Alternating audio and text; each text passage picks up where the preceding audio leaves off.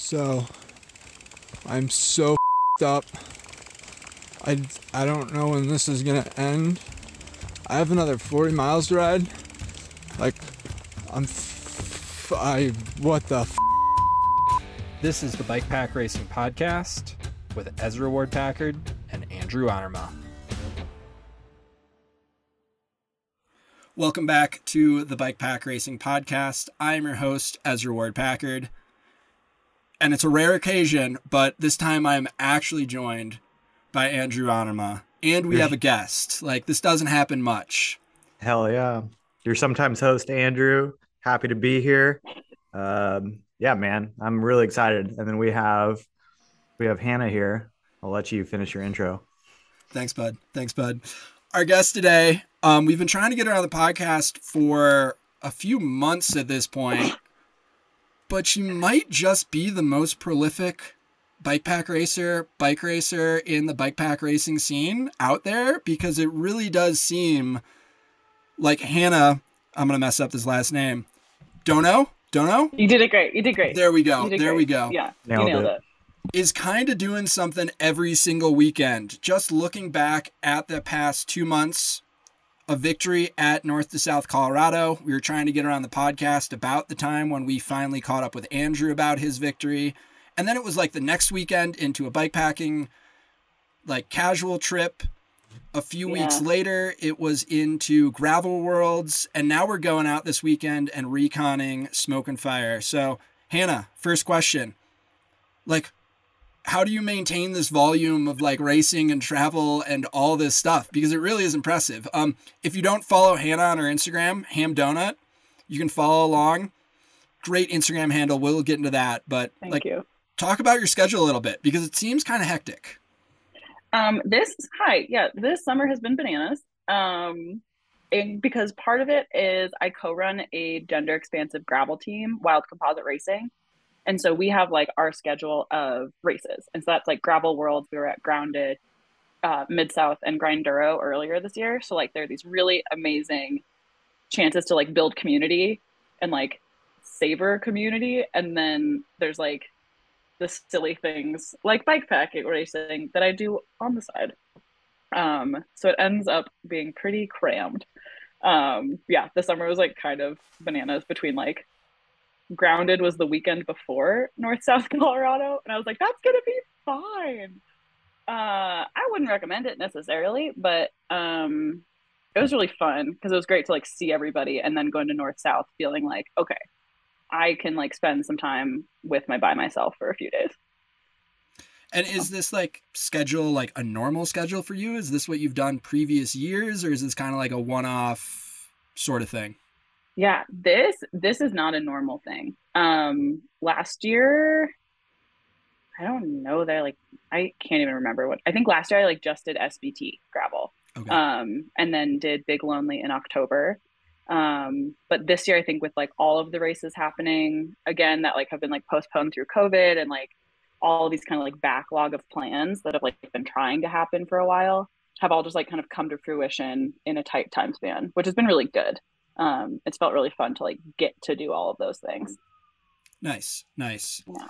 So we'll eventually get to North to South Colorado, which is why we originally kind of wanted you to have on have you on the Bike Pack Racing podcast. But I guess let's start way back at the beginning. Um, are you also from Wisconsin? Yes, which I can tell you are because of the way you sound. Um, but where in Wisconsin are you from?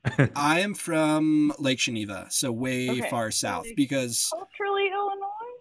yeah, mm, I mean, the locals aren't, but you know everyone else there. So seventy five percent, yes. Yeah, yeah, yeah, yeah.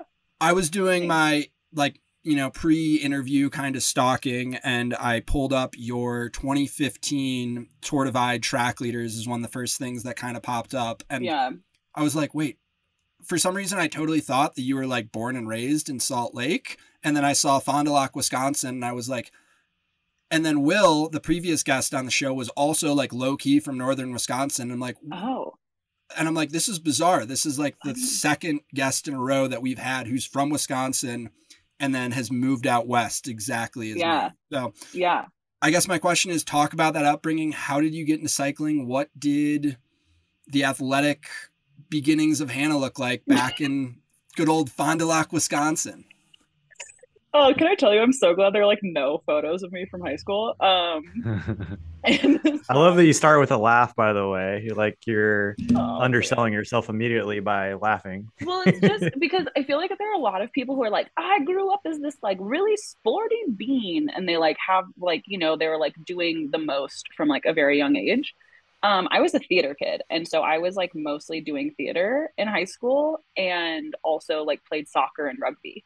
Um, and then started riding like a little bit in high school, but really um, in college, like there was a group of women who were like really encouraging and who like were like, come ride with us, like let's go ride and like all road riding um, all through central Maine. And that was where I was like, oh, like riding far is really fun and it's fun to like feel strong at that so that I can enjoy it more. Um, and so really wasn't until college that I like started riding a lot or like a little bit compared to now. Um, at the time, it felt like a lot. At the time, like a 20 mile loop, you're like, oh, that was a good ride. But uh, yeah, really not till college and like the few years after started just like riding more and more and then doing more and more dirt. Um, yeah. What, what was that first bike? Were you able to get on dirt with that first bike or did you have to make an effort to get a different bike to allow you to go on dirt? Yeah, the latter. I my first bike was a like Le Mans road bike, uh, which I got from Attitude Sports in Fond du Lac. Um, and that was like the bike I had forever until I moved to Utah. Um, but I did get a like I got like a cross bike off Craigslist that I would like rip around on some of the trails in Maine. Hell yeah. Um, which was pretty fun. And then like and then built up a bike for the divide in 2015. Um, which was like, oh, this is a monster truck. I can go anywhere. Um, I was super fun. Like from the outside, like not knowing you super well, when I just like see your Instagram, right? It seems like your life has a lot of bikes in it, right? Yeah, like yeah. Would you agree that like cycling, bikes is one of the most important kind of thread lines through your life? And kind of like when did that take over? You started in college. Were you hooked immediately and like i'm moving out to salt lake because i want to be out west where there is a little bit more of a bustling cycling culture? No offense to wisconsin. No offense to fond du lac. I've done some tour of america's dairyland road races up there oh, way yeah. back in the day Beautiful. It's very much like you go out west to these cities and it's like very much part of the identity of the city. Was that something that you were like searching out after college? I guess like how did you end up out west? How did you end up being so obsessed with bikes? Yeah. Um I think two separate answers. Bikes became very quickly like a pretty big part of a lot of like foundational relationships in my life. Um a lot of like community built through bikes, a lot of like strong friendships. Um and a lot of like community not like outreach but like feeling like there was like a bigger purpose to the world when like creating community on bike. Um and so that became really important and really good to chase. I moved out to utah on a whim. Um i was moving i was working seasonally for a long time. I was guiding backpacking trips in the summers and then was like trying to figure out what to do in the winters and ended up here like largely by chance and on the invitation of a friend in 2015 and then I was like, okay, cool, that was a season. Went back, led another backpacking trip, and then was like, oh, I think I'm gonna go back to Utah. Uh, and had a really wonderful community of friends to like kind of welcome me back um, and like provide me with community and like a place to live and um, they were really instrumental that winter and like my feeling settled here and feeling really connected um, and then yeah i kept kind of trying to leave but then i was like no i think i live here um, like this is home. This is where my people are. And bikes have like really, really built up through that time too. Like I attended the what was then WTF Bike Explorers gravel camp in Arizona in 2020, um, which Sarah Swallow hosted, and met so many people through that, and then was like invited onto the gravel team, um, which is now Wild Composite Racing. There's been like a few evolutions, but so that's just been like bikes have become more and more what I do in like kind of the passion pursuits. So I guess one of my first questions, sorry, is what did because I lived in Utah for like four years in total. Yeah. I was there for a year, left for Alaska for a while, went back to Arkansas. Then I spent three years in Utah, and I was very focused on the winter side of things. So, how did you feel your first winter in Utah? Because it sounds like you left the first time, then you came back, and you're like, oh, "I'm going to stick around." yeah. What What the hell do you do in Utah in the winter if you mostly care about bikes? Um, I Nordic ski a ton. Um, my second winter here, my first winter was just like I was still biking a lot. A friend and I would go down south like most weekends. Um, and we'd like travel a bunch all through the winter to like keep riding. But the second winter, I was like, I think I have to learn to downhill ski. Um, and like a very gracious friend taught me to ski. Uh, Nice. and so like some downhill skiing and then there's like a ton of really really great nordic skiing really close so like that's been huge too And what area was that? Where did you downhill ski and where was the Nordic skiing at? um, nordic skiing there's just a ton around park city um, so there's like round valley trail, trail system which mountain trails federation or foundation runs um, that's like a mixed use trail system and then uh, like mountain dell east canyon which is really good road climb in the summer and then a really fun ski up in the winter Yeah, nice. And I've skied mostly like Park City and canyons because that's what's close. Okay, but, I got you. And then for cycling in the winter, were you going down towards Moab or more like St. George area? More St. George. Um, I was road riding a lot more that Okay. winter, and so would like go down mostly towards St. George and then like a couple trips to Moab. Nice. Okay, cool. Yeah. So then that summer was the first summer that you did the divide. Um, how do you start bike pack racing? How did the divide get on your radar? Did was it one of these instances where you're just like we're going straight to the big one, or was it there a gradual build up to it? No, no, no. Very bad at moderation. Um, a friend and I, a friend of my roommate when I was living in Minneapolis, uh, there were like four of us at like the Surly Tap Room one night, and we were just talking about like what we were doing that summer. And I'd like come across the idea of the Tour Divide a couple years earlier, but was always like, oh, I'm always leading trips. Like, that's not going to pan out. Um, and then over a few beers, we got to talking, and then we were like, yeah, I think that sounds really fun. We should do it.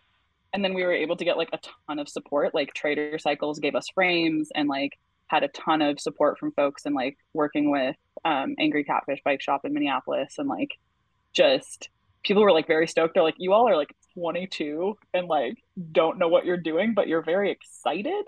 Um, and yeah, you know, did like a few like shakeout rides. Um, there's like such beautiful gravel um, in like southeastern Minnesota. But yeah, just did it, just figured it out.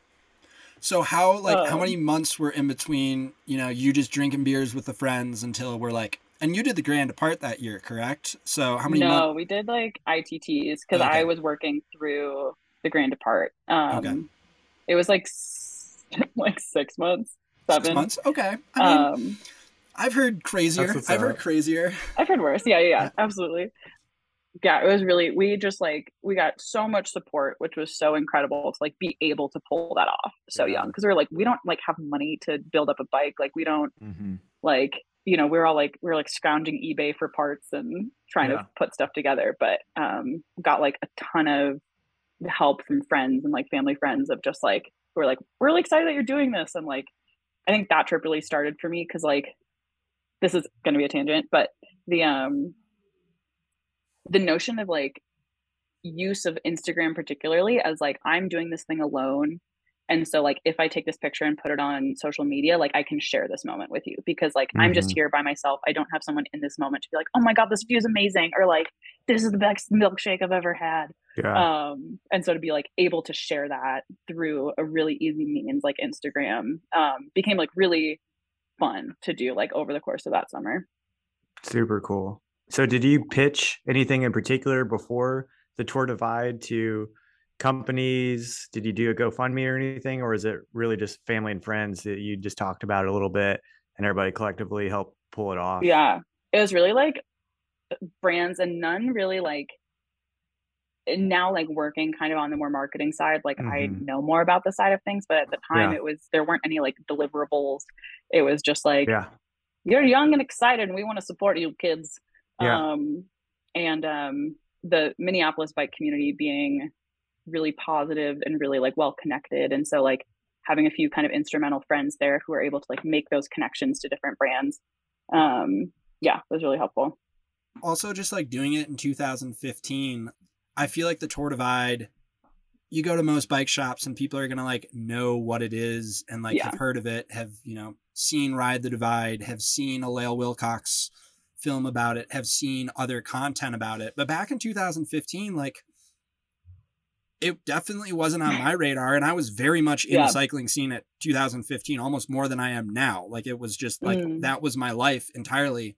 And I didn't pay attention to bike pack racing. I didn't, you know, that was early days of bikepacking.com and early days of any coverage. So like the more that people like do these big events, I don't want to say it like takes away from the accomplishment of it.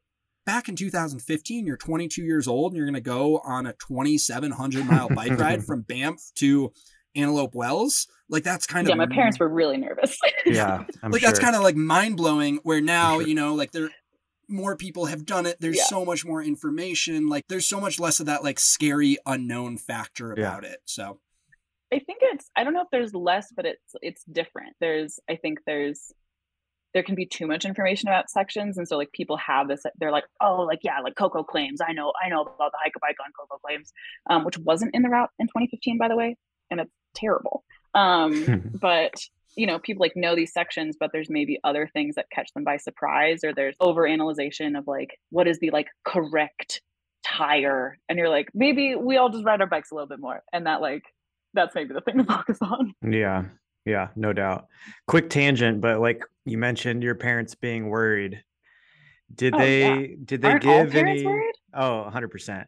I wanted I want to hear about what they thought was a good idea to help make you safer. Did they tell you to bring like a gun and bear spray and 20 friends? Like how how do they pitch to you? Like we know you're already sold on the idea you're going to do it no matter what, but we're going to try to insert ourselves in this way to where we feel better about it. What did that look like?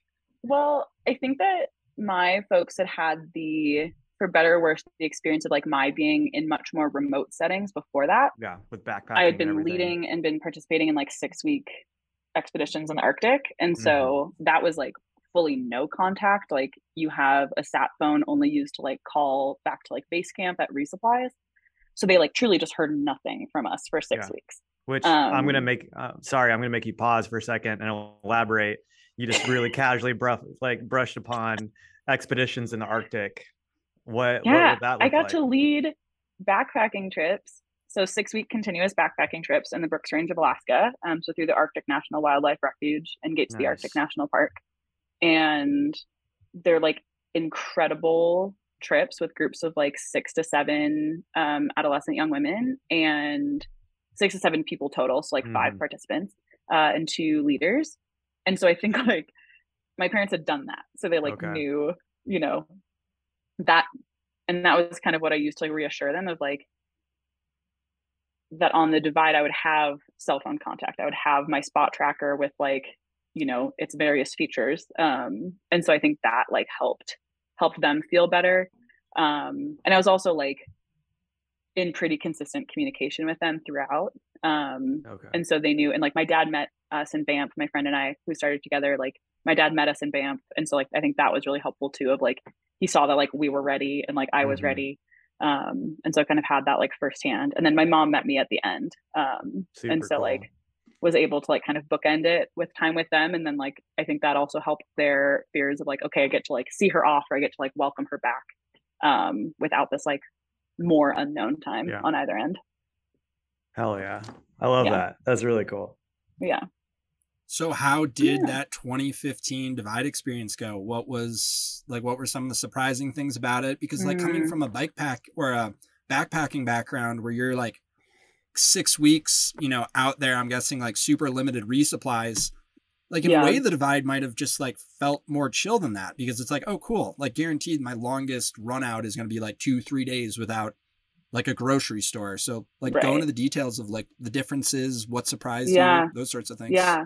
Yeah. It is. You bring up a good point because it was like in preparing for it, I was like, okay, it's I know how to bike, I know how to backpack. This is doing both of them at the same Mhm. time. Um, and so yeah, in a lot of ways it did feel it felt like lower stakes in a few ways. One, because like this was a thing I was doing for myself by myself rather than like I am a part of a group of seven and or like the leader of this group of seven or co-leader of this group of seven. And so when you remove the stakes of like other people and other people's needs, then that to me lowered the stakes. Um, and yeah, like having more frequent resupplies, being in cell service, like all of these things made it I think helped it feel less scary. It was still intimidating, but I think I had like a really blissful ignorance of it. Like I think yes. because I hadn't done a shorter race, I didn't know how like you know, I didn't know what it would feel like to like be in pouring rain drenched in New Mexico as like your bike is making terrible noises and like the road is turning to mud. Um hmm. I didn't know that. And I think there's something really beautiful to like the bravery of the first time you do something like you can be braver when you don't know how bad it can get yeah um it's a lot like love um but it's uh yeah so like 2015 was just learning a ton. Um and a lot of like a lot of just like giving myself grace to like okay you're going you're going slower than you thought you would and that's okay. You're going to like take a day to figure this out and that's okay.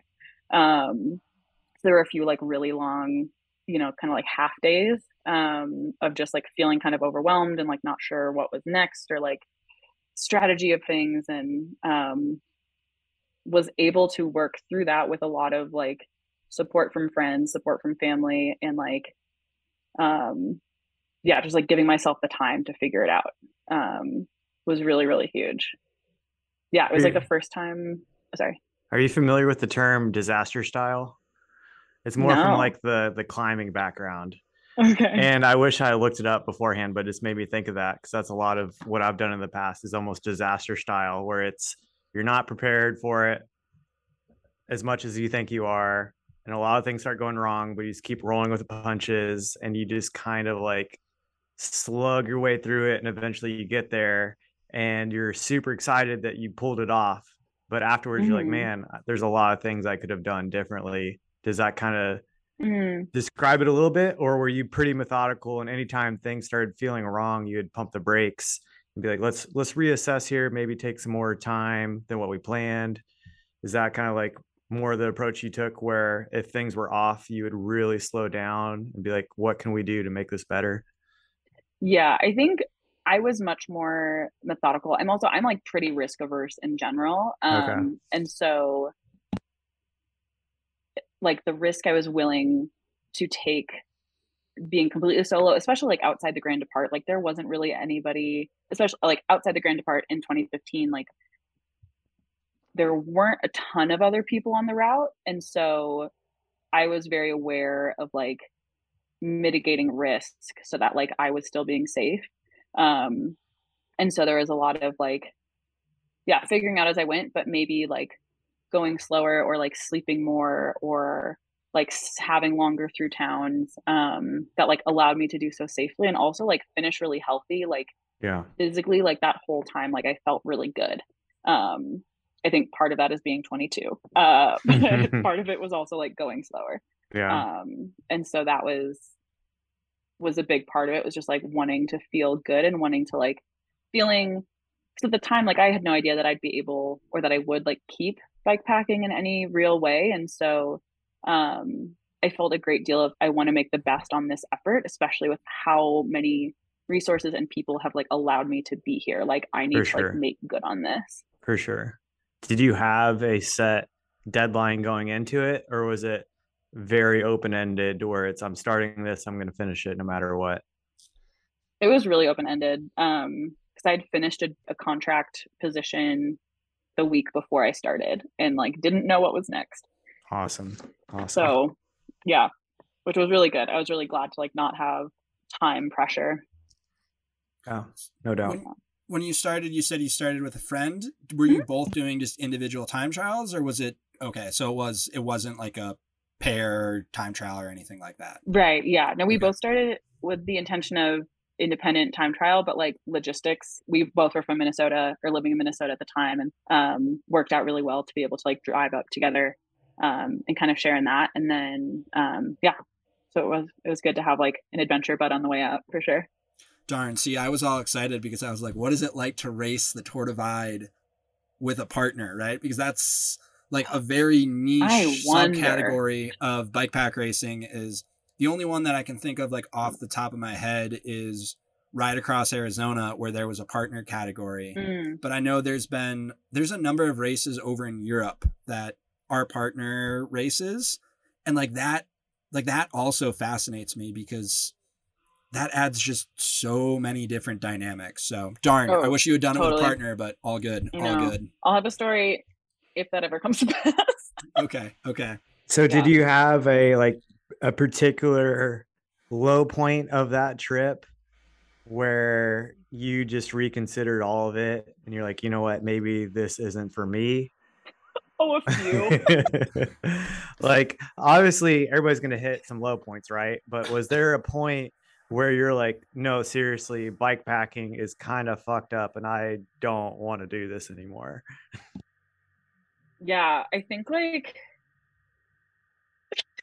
one was freaking Bannack Road in Montana. Um, Yep. because it like I like I knew about it, right? Like we again like having a lot of information on the Great Divide route, like I knew about that road. Um and I think it had rained maybe like the day prior.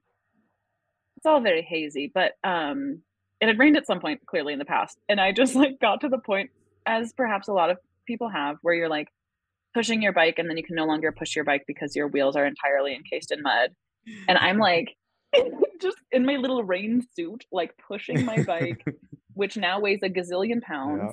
And I'm just like, and then I was like, okay, what if I start like walking through the sagebrush? Like maybe I'll be able to walk easier on that instead of like the road. But then I was like, oh no, but then I'm crushing the sagebrush. Then I was like, I'm sorry, sagebrush, I gotta do it. And it just like sucked. And I feel like I just walked forever. Um, and then at one point, this like pickup truck pulls up behind the road had like kind of I think by that point like the it was rideable and I had like cleared off enough mud to ride. You know, did the classic like dip my bike in like a culvert and was trying to like shake mud off of it. Um and then this person like sticks their head out the window and they're like, Are you okay? And I was like, I don't know how to answer that question right This is a loaded, very loaded question. She's like, you just okay. Well, when you get to Lima, like, you know, here's my address. Like, let me know. nice. Um, and so that was very sweet because I was just because I was like, I as I was like pushing my bike, I was like, people shouldn't do this. I don't think uh, I don't think people should do this this thing that I'm doing. yeah. Um, but then like get through it, and it's okay. Um, yeah, and there were like a couple other points through New Mexico where it was just like raining or like lightning, rain, misery. Um, but it's usually ch- it's different. Like that's my like internal monologue. Is like it might not get better, but it will be different. Um, and that's okay. Yeah. Uh, and the classic like it's okay that it's not okay. Mhm. Um, Do you know what which, that's like, from? no, I only have I've heard it from my friend Al. Ezra, do you know what that's from? I do not. I'm sorry. Even if it's not okay, it's okay. That's I feel like that's something that we should know. I, I don't know either. That's why I was I asking. yeah, I heard from my friend Al at camp.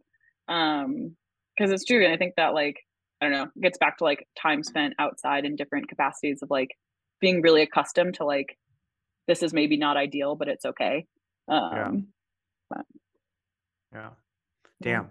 Okay. So, what was when, when did you start? Like, what time of year was this? When did you finish? How many days total? This was a hell of a journey that probably felt like two years, but it happened Yeah. over the course of what was the actual time that you were out there on route? yeah, it was 28 days. Okay. Um, I started July something, ended August something. okay. Um, For almost a month, you just you quested out into the unknown. Twenty two years old. That's that's so badass. I love that. that's so cool. yeah, it was like it's kind of I mean it's bananas, right? Like just the notion of doing something for that long. Again, I think like having the experience of knowing what it felt like to like do a like a two week, a four week, a six week backpacking trip, being out for that long wasn't the hard thing necessarily, but like being like solo for that long and like kind of having to be like your own support system in some ways um like for has as like in touch as you could be with people over like the phone and whatever like in the moment still having to like be your own support system in certain moments um and really like strengthening that muscle um yeah very valuable experience So that was a question that I kind of had is with these previous backpacking trips, you have a co-leader, you have other people that you're responsible for. Like Mhm. did you get lonely? Like what was that? Because like even when you're interacting with people on the divide like I was racing with people and I was, you know, like crossing paths with people. One of the things that I was kind of shocked by was just that like just feeling of loneliness where there would be times where I Mm. would just call my mom because I just needed someone to talk to because I just felt so insignificant. You know, like you just talked about Bannack Road. That was a perfect example where you're just on that fucking road for all day. Yeah. And it's just so exposed. And it's not like, yes, it's pretty, but also it's like pretty in this like very rugged sort of way. So Yeah. did you like deal with any loneliness? Um, yeah, definitely. Um, there are definitely the moments of like yearning for more like immediate community. Um, and yeah, and mostly most of the time for me, like the loneliness was like wanting to like share that with someone was like, this is really amazing. I like wish there was someone right here to like see this. Um, or be like, oh my God, I can't believe I just got up that mountain.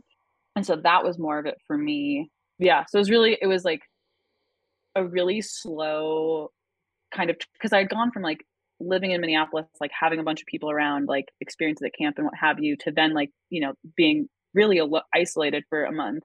And then I went back to camp and was working like the fall programming there. So now again in this like smaller community. And it was this like slow transition back to like, oh, how do I like rely on other people immediately again? How do I like kind of re- use other people to regulate in this way that I haven't for the last month. Um, so like that almost was harder. The like post trip coming to know how to like be a human again with other people. That was almost like more challenging than the like solo time on route. But And at the end, like, what was your relationship with bike packing? Were you like hooked? Like, this is going to be my new thing. I'm done with Mm. backpacking, or I'm throwing my bike away and I'm never doing this again. yeah, um, I was really excited to feel so strong in so many ways. Um, so I was like excited to like continue exploring that. I also knew that I wanted to lead a long trip the next summer, and so bike packing like very much took a back seat to like the road riding when I moved out to Utah and then like spending the entire next summer, the next two or three summers backpacking. And so I would do like occasional weekend trips. But I think immediately after that, it was more that like the value of the experience itself and less like bike packing um, in particular. I can understand that. So, where were these backpacking trips afterwards? Were you So it was experiencing new areas, or was it like okay, it was all in Alaska? Yeah. Yeah.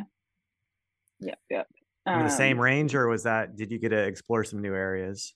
Yeah, all in. Um, the program I worked for trips are always um, that long trip was always in the Brooks Range. Okay. Mhm. Wow. like Have how- you done? Go ahead, Ezra. Oh, I was just going to say, I like how Hannah, you were born and raised in Wisconsin. And then, you know, that's our crossover. And then you move to Utah and you're up in Alaska, which is like Andrew's background. Yeah. It's Very just, like, strange. very yeah, much like yeah, a lot of just like wild. locational crossover going on here right now. So I was like, Andrew, why are you Yeah. asking this question? And I was like, oh, duh, Yeah. because he spent how many years like up in Alaska, yeah. like climbing all these mountains. So that makes perfect sense. Well, So- and like running on that same tangent, like somewhere along the way, I met uh, Dylan Morton here in Arkansas, where Yeah. I I had moved back to Arkansas, and my my good friend Jesse Turner was like, "You gotta meet this guy, Dylan Morton. He uh, he's been riding his bike all over the place. Uh, the yeah, and so he, he's like, "You gotta meet him." And I did a ride with Dylan and him and Nick Booth, and we went to Mount Mm-hmm. Magazine and Mount Nebo is like a hundred mile day. And I got to chat with Dylan some, and he's like, I'm thinking about going to Alaska this summer. I might have an opportunity. And essentially, is like he got to be a mechanic uh, at one of the shops up there. Yeah. Like, I think it was like partially with Lael as well. Mhm. Um, but that's how I first met him.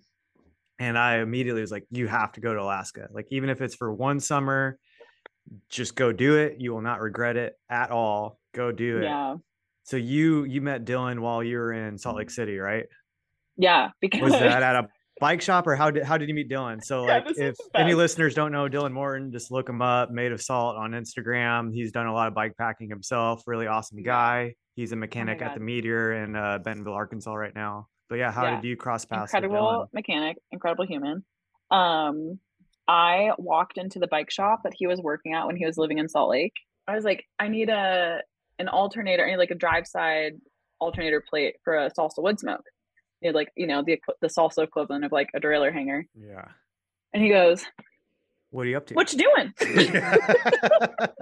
Why are you asking this question? right, right. And he's like, well, and he said, well, you know, I'm, uh, I got a, a Woodsmoke. I'm, I'm getting ready for the Tour Divide. And he goes, I have a Woodsmoke.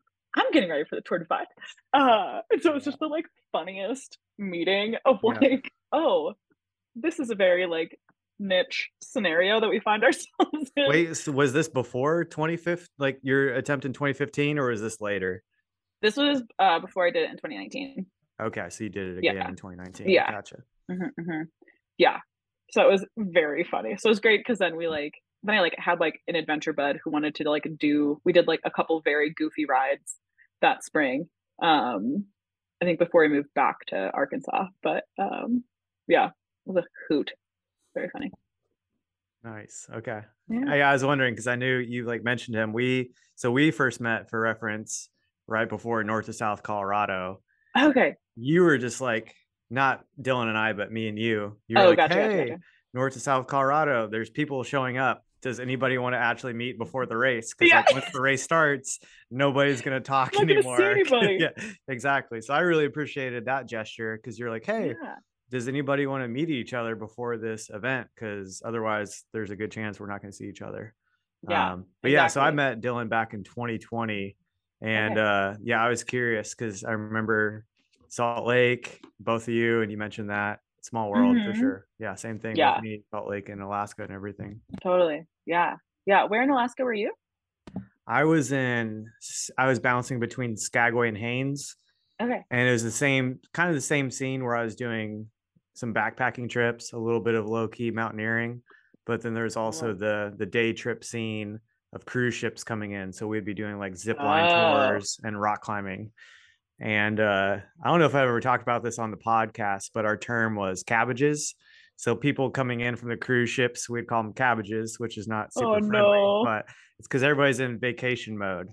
So it's like no one's no one's really thinking. They're like, I got my itinerary. I'm here to hang. yeah, exactly, exactly. And so um, my Alaska experience was like oh, a lot of it was associated with the the cruise ship scene, and then Yeah. you get your scattered day off, and then you just go nuts on your day off. If you're like, okay, I can finally go do as much as I can. The sun's up almost the entire time, that kind of thing. No bike riding. Like I I had my fixed gear bike while I was there, and so I was doing like out and backs and stuff, and I would like climb up to the Canadian border and bomb back down and that kind of thing. But Nice. didn't even know what bike packing was or gravel riding was at that time. Yeah. Wild times. Wild times. So we're gonna we like all almost just naturally segued segued right into this, but Well done. 2019 Tour Divide ITT. Was She's there back at it. any bike packing races, adventures like in between 2015 and 2019? And then the other question is like, what was the motivation to get back out there and do it again? Did you just want to re-experience the divide, or was there a performance motivator? Yeah, talk about that. Yeah. Um I think I did like two or three weekend trips in between. Uh a few. Um did like a really great trip in the swell with two of my friends from Salt Lake. And uh yeah, going into 2019, I like again found myself with like the luxury of like time and resources to be able to do it. And was able to like leverage, you know, connections and like discounts and whatever to like build up a, a bike and yeah, really I like wanted to go back. I wanted to do it faster. That was like a really, really big motivator. Was like, okay, I did it in this way that felt very sustainable the first time. I wonder how fast I could do it. And so I like rode a lot that spring. Um, I was working for a nonprofit, like traveling around the state teaching bike safety. Um, and so I got to like spend a ton of weekends just like in southern Utah riding a lot. Um, and so that was great to get to like ride more, ride a lot more dirt over the winter than I ever had. And yeah, I wanted to go back. I was excited to get to do it like with the Grand Depart. Um, because I hadn't done that in 2015. So I was like, oh, like what's all what's all the hubbub? And that was really cool to be a part of, like to be in Banff, like with everybody. And there's just like these silly bikes leaning against every wall. And yeah, my really good friend in Park City like drove me up to Banff for the start. Uh which was great. We just got like a fun little road trip out of it. Were they even Um, riding, or they're just like, "Oh, this is a great reason to go check out Banff and take a road No, trip"? they just yeah, she just like was she came to just to drop me off. Um That's what's up. she had some like time in her calendar and was like, Yeah, I want to go see Banff. I want to go see, you know, this like Montana. And um yeah, like just drove me to the start. Yeah. So it was good. And then uh yeah, 2019 I made it to Idaho and I scratched and Macks Inn. I started really fast and very excited and the like combination of like some previous overuse injuries, some like bike fit issues, some like equipment polar decisions, um, all kind of led to like my body really falling apart. Um, and I made it as I like finally got through Montana and made it like 10 miles down the like barbaric rail trail in Idaho. That And, is uh, the worst section. I I don't understand why that's there because it runs parallel to like what looks like a beautiful gravel road, and I'm just I remember being on oh that and I was God. like, is this actually on the course? Like, what is going on? Yes. Oh my God. Vivid memories of that, and it was Yeah, yeah, brutal. well, because it feels like it's both. It's like the dinosaur-sized washboards in my memory. Like it's like washboarded, but like really like spread out and like also very deep sand. Yes. Um, And like And if you're just- going north to south, it's all downhill. And so like you look at the profile and it's like, oh, look at this like super long gradual downhill I have. I'm just gonna crush it. And you're going like five miles per hour and like It's pushing. like you are just working so hard to go Yeah. so slow. Like oh my god. just brutal. Just brutal. Exactly. Um, oh my god. Yeah. And I like I made it maybe 10 miles out of Macks Inn and I was just like, everything hurts. This really, really sucks. And I like knew like I had had to slow down so much just because of like how much like my knees, my feet, my butt hurt that like I was already going I was going probably like slower than my like 2015 pace and Okay. everything hurt. And I was like, Yeah. I know what it is to do this race or to do this route in 28 days um when things feel really good and I didn't want to do it in like 28 or more days when like everything when my entire body was like please do anything else. And so yeah scratch and Macks Inn which was like the best decision. Yeah but it was a great run. I met like folks who i'm like still in touch with uh as we were like racing which was great and i was like oh the grand depart is super fun. You get to like meet a bunch of really rad humans. So, yeah still like very very glad for that experience. Nice. Nice. A slight tangent, but just I'm curious, what bike and tire did you use run one and then run two? What did you change?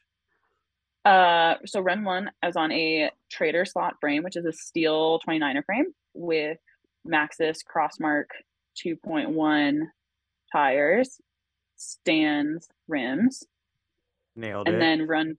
Huh? I, I just appreciate the fact that you had that like so in your brain that you didn't hesitate at all. Yeah, good memory. like a 2015 That's bike setup. Like That that's makes me really But I Yeah, still like have that. the Okay. bike. Okay, and then run Um, two. What did you What did you do? So also run one was on drop bar, so with Woodchipper bars. Okay, Um, and I decided to try to use flat bars, so I built up a salsa Woodsmoke. Um, so with Ardent race tires, Industry Nine wheels, SON Dynamo, the usual. What was the Uh, width on the tires for run two? I think two two. Okay, so you bumped Yeah. up a little bit on the tire Yeah, size. yeah, and you changed your frame up to the Woodsmoke. Yeah, Okay. okay. yeah. And the frame decision was partially weight and partially because like the center triangle on my trader is like it's so small. You just like can couldn't put fit- a frame bag in there really. or Yeah. anything. Yeah. like you could I could fit a water bladder, but like that was it. Okay. Um, and so going to the Woodsmoke allowed me like a lot, lot more room in the frame Yeah. bag. And I'm just always fascinated with a tire if someone goes up or goes down after like experiencing something Yeah. once and then going to do it again. So I that's feel like everybody goes up. that's I mean that's the kind of common theme that I see across the board. Yeah. At least for things like Tour Divide or I don't know, North to South Colorado. We'll dive into that a little bit. Like if I did it Yeah. again, I would go up. Um, high country is another one, but over that kind of distance, you know, that's that's a long, long time Yeah. where yeah, that's cool. That's cool to hear. yeah, Okay. totally. Yeah. So that 2019 year for the Tour Divide, especially the Grand Depart, is kind of this like I don't want to use the word ah, notorious in a way, just because there was so much controversy around. I, I, I I like the laugh. I like the laugh. We have to Yeah. bring these things up. We have to bring these things up. No, no, up. no. Let's, I'm, let's do it. that all you had to 2019 say? year Okay. um was really the year where the debate of like documentation of bike pack racing kind of like didn't go mainstream but it like went mainstream in the bike pack racing world and we're Mhm. still like you know nowhere near a, a- like a resolution to this bickering in a way because Right. I really I view it as like bickering online. At the start line was there like did you feel anything different about this? Did you have any like thoughts about race like it seemed like you were coming into this year like kind of competitive. I don't know if you like thought that you could beat Lael or anything like that but like did you have any thoughts like about you know someone you're competing against having a crew out there on the course No, I had like no thoughts. I did not care.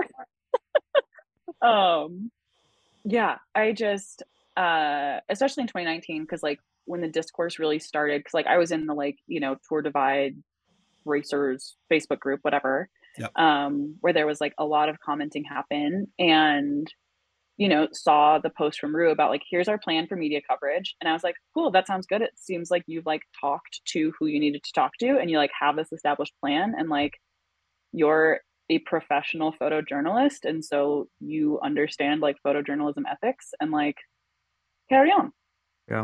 um yeah so really like didn't did not care yeah. and that's very Um, fair Yeah. yeah No doubt. um i think that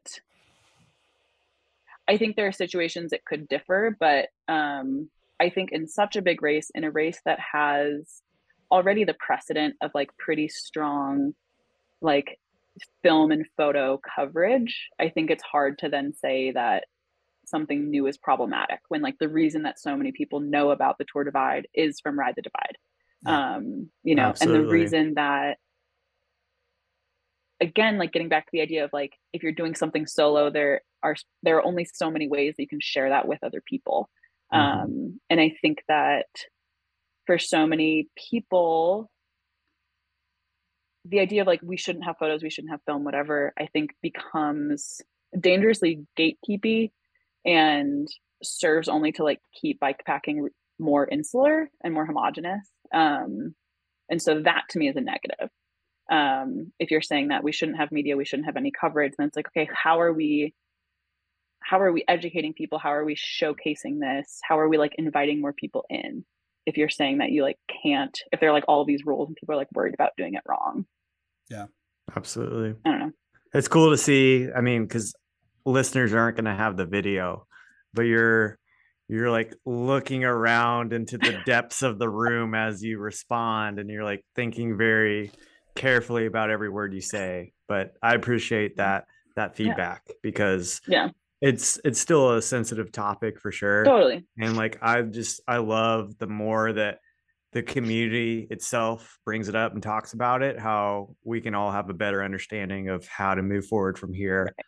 And it's something right. I'm dealing with right now with the Arkansas High Country race coming up in October, yeah. where we have like photographers have always been a thing. We had two two different film crews on route last year, and mm-hmm. there's a mm-hmm. film, there's a documentary, like a full length documentary coming out for the Arkansas High Country race. Oh yeah, on Soon. September 9th, which is super cool.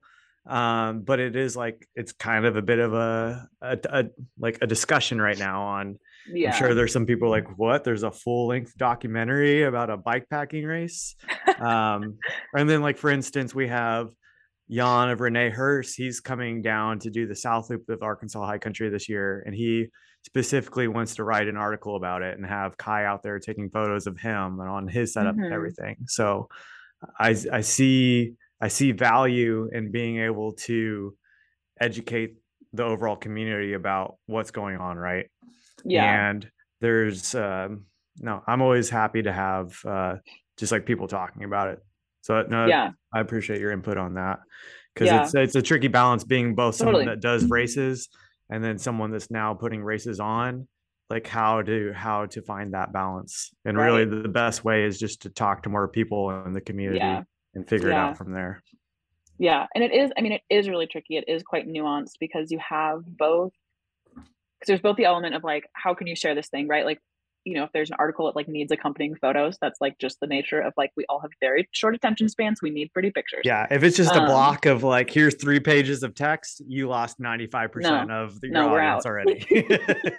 Right? So it's like you need that and then you get into really tricky scenarios where you're like okay what are if someone has a specific crew for themselves what are the risks they're willing to take? Because even subconsciously they like know they have kind of a safety net right? Like they know they have someone like paying closer attention to their whereabouts mm-hmm. than perhaps just like a random dot watcher. Mm-hmm. um so i think that's where it gets really complex um and i think is deserving of like figuring out. And i also think like it gets hard because you have you know on the opposite end of the spectrum you have races like silk road where you have like three what do they call them? They have like three like media cars, right? Mm-hmm. And so mm-hmm. you have like an incredible amount of content coming out of a race because you have these like established like race, you know, kind of like neutral party cars.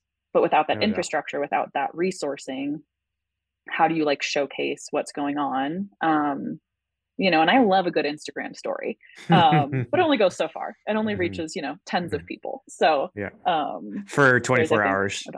I know, and then it's gone. Yeah. No, no, so that's ephemeral. what the highlights are for, guys. Come on, use yeah. those. Use those yeah. highlights. Yeah. Add this, those highlights. This is true.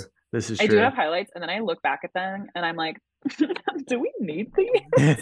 oh, I love them. Oh, I think they're the best. Like I documented my whole like van creation, and it's that's sick. I need to go back and look at that. I actually great. haven't gone through that. Yeah. I'm gonna put that on my to-do list. Look that. at all of the highlights of Ezra's Instagram. That's gonna page. be my my late night roll and scroll. So, Which I mean, it's not the perfect segue right now, but I had pulled up um, Wild Composite Racing on Instagram because yeah. we mentioned this earlier, and I know you, this is a part of your life, but I honestly yeah. don't know a whole lot about it. So I'd love to yeah. hear more about before we talk about any other races, just what that is and your involvement with it. It's very important. Yeah, let's hear about it. Um, yeah, so Wild Composite originally was WTF Bike Explorers Gravel, which was then Radical Adventure Riders Gravel Team. Okay. Uh, because WTF Bike Explorers, um, founded by folks uh, like Everett O'Glynn and Aria and Sarah Swallow, they founded it in I think 2018. Uh, WTF okay. Bike Explorers. There's a and what does that stand for? Just for like for reference, what? Oh yeah. Like anyone so, listening, what is that? Yeah. So WTF uh, is like kind of the less used now, but stands for Women's Trans and Femme. Okay. Um, now, kind of more common acronym is FTWNB or Femme Trans Women Non Binary Folks. Um, mm-hmm. A number of different a- acronyms, which is why my team uses gender expansive, mm-hmm. basically to mean that our team is comprised of anyone other than like cis males. Um, and so, wanting to increase our team exists to like increase representation of gender expansive riders at gravel events. Awesome. Um, that's like why the team was founded in the first place. Um, also serving to uplift BIPOC riders. Um, and so in 20, we started in 2020, two weeks before the first COVID lockdown. Wild. So it was like, cool, sweet, we're on a team. We have these plans. We had like Sarah had like, you know, worked tremendously to like secure sponsors and like all these resources for us. Um, and where was she based was- out? Where was she based out of at the time? um, she was in Arizona at the time. Okay. So she had, like, it been down in Flagstaff or what area of Arizona? Uh, no, no in like Patagonia. Patagonia. Um, so like yeah, at- very far south, Arizona. yeah. Okay. Yeah, Yeah, it's so like an it's like- hour south of Tucson. It's Okay. Yeah. down. You're almost at the Mexico border at that point, right? Correct. Yeah, yeah. There's Was a it- really strong border. Was there any presence. association with like the the gravel? What is it? The gravel house down there, where they have like Um, the, no, uh, separate entities. okay. Yeah, that we were happening. It was funny because I also ran into Dylan there because there's like gravel camp. And Yeah, because I knew he was out there The for like menu. yeah, for sure. Cyclist Yeah. menu. That's what I was thinking of. yeah um so it was pretty fun but um but yeah so we started in 20 march 2020 like february march 2020 Okay. um and then all through 2020 the 10 of us really just like you know i mean we're all hunkered down we did like a few kind of social media campaigns like trying to like build community from afar yeah. um and then finally in like june 2021 we were able to like all be in the same place again um Yeah, and we had cool. like a long weekend in the bay where a lot of folks are based um and got to like finally ride together um if someone were to like click on a website or whatever and they go to about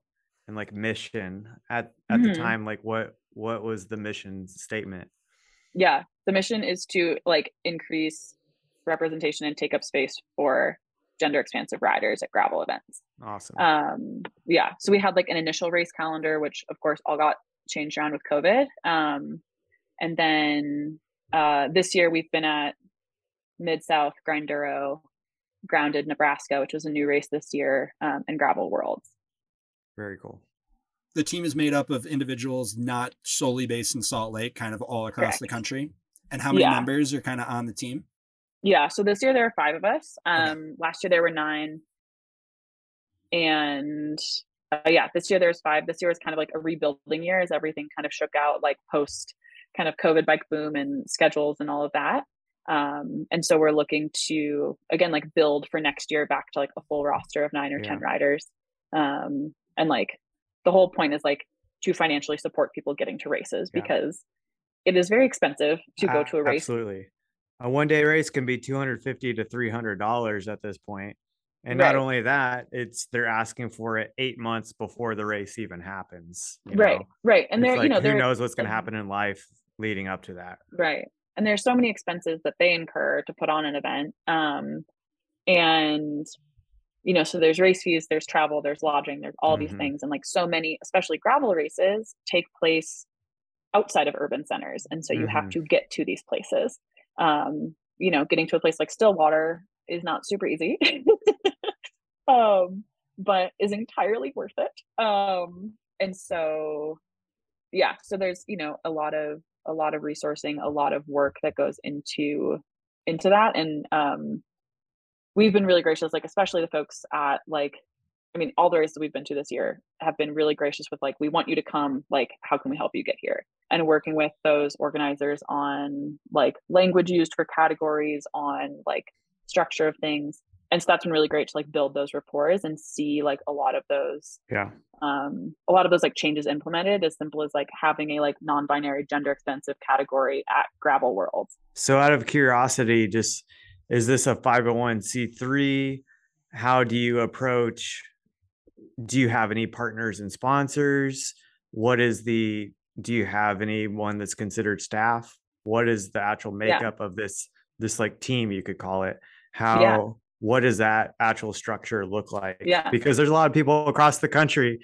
Yeah, it's awesome. So, there's a lot of people across the country. Like for me, for instance, this is something that I've tried to figure out on the side, Yeah. working, you know, 40 hours a week. And I'm sure there's plenty of other people across the country or world or whatever that'd be curious to hear yeah how, what is the general structure of this and how do you make this happen? Because it's really fucking rad that you're doing this. yeah And anyone that could get like a tiny bit of insight on Yeah. how to do it, how Totally. how did this happen? And yeah what does it look like now compared to when it started then? Yeah. Um, so how it looks now is I am the co-director uh, with uh, Izzy Cedarbaum, uh, and he is based in Seattle. Um, he's a really tremendous rider, has like a strong background in road and gravel, and is just like an incredible person. And uh, yeah, so we are like the co-directors, and then our spon we're sponsored by Specialized. Bless Mhm. you. Um, which Specialized Specialized. has like truly Specialized has been on board with WTF Bike Explorers like pretty much since the beginning, and they're just like the folks there have just been so instrumental in like that program taking off um and like our ability to like continue functioning Super. cool. um yeah and then we're also supported by swift industries also out of seattle um who are make incredible bags everyone everyone who works there like martina and jason the founders um everyone who is there is just like so great Yeah. um yeah and then we're also supported by tailwind nutrition who is great which is great because it's freaking delicious. Uh and who else? I think that's it right now.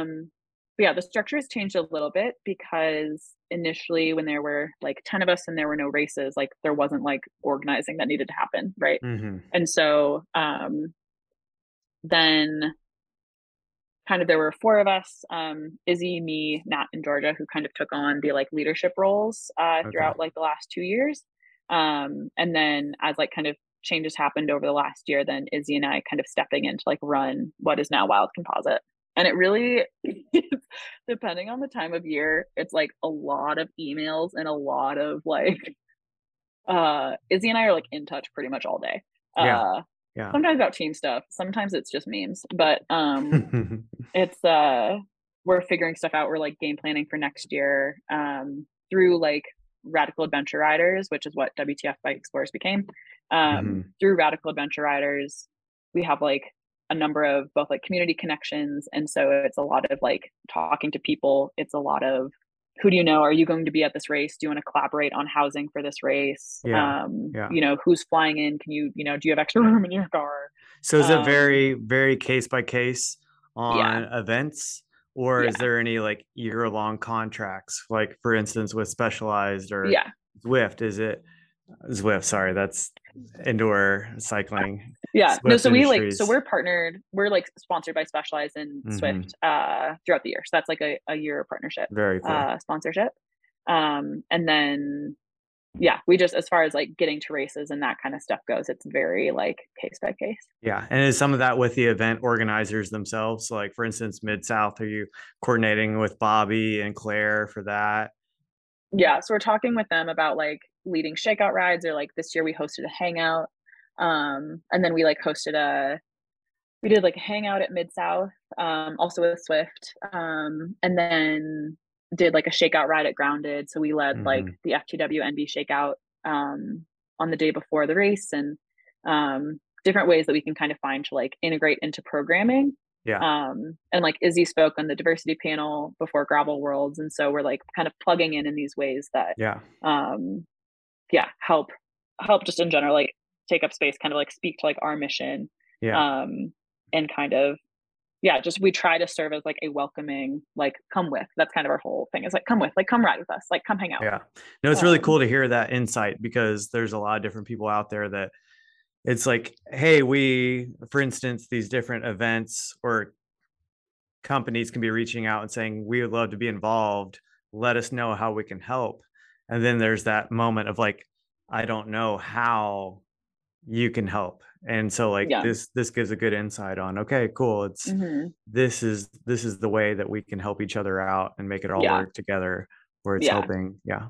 That's awesome. yeah yeah and then i mean there's so many there's so many groups doing incredible things like melanin base miles based out of dc you have like major taylor cycling club out of kansas Mhm. city like there are really great groups doing Yeah. incredible things And you have Um, like Marley now all the time with all bodies on bikes. mhm, There's like there's so many different yeah things happening at once where Yeah. it's just like for someone that's like newer trying to step in, it's almost like overwhelming where it's like I don't know how to step in and try to contribute. It's like I'm Yeah. stoked on all of this, but I don't Yeah. know my tiny little pocket within this bigger yeah community or spectrum or whatever. Yeah. Yeah, that's cool to Sliding hear. into those DMs. I don't know.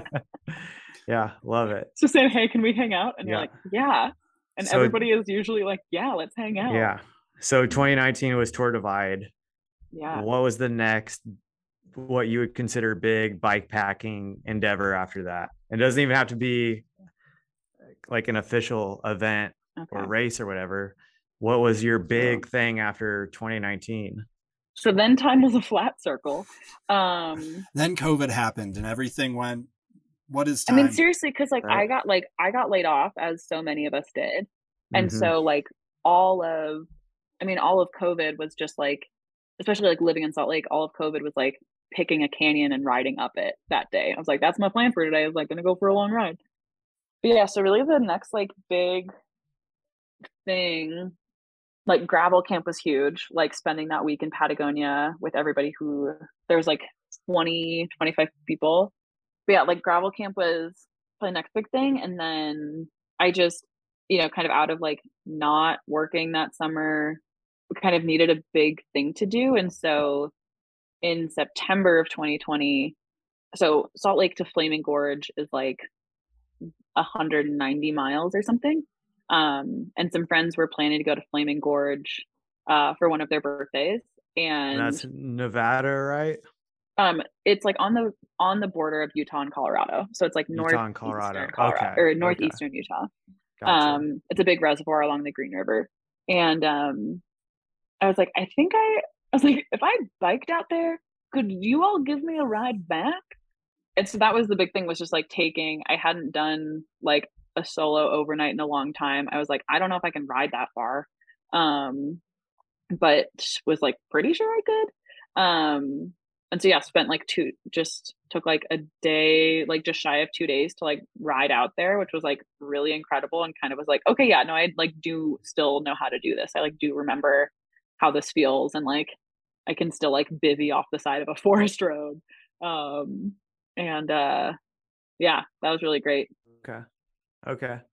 so are we just gonna jump straight to North to South Colorado now? Yeah, is Anything that- in, Oh well, in, between in that- between. okay, I guess there was something in between. Um, in between, I did Big Lonely in Bend, Okay, which yep. Yes. is Okay. the out tenderest, most Jesse beautiful Blau. race. Jesse Blau. I finally Dear learned how to say his last name. He XOXO. I asked him whenever I saw him, I was like, hey man, your name has come up multiple times and I never know how to say your last name. How do you say it? And he's like, blah, Yeah. blah, blah. And he's holding like a gun indicator and like Oh nicest human God. ever. Like obviously he would not be in Yes. the gang, but he's like, blah, like oh my god, yeah, Jesse, Jesse Jesse. Blau. he's amazing. Um, yeah, in between, I did Big Lonely, um, which was so fun. Um, similarly, it started with like a group hangout the night before. So like, I my friend Sarah lives in Bend, and very graciously, she and her roommates were like, "Yeah, you can stay with us before the race."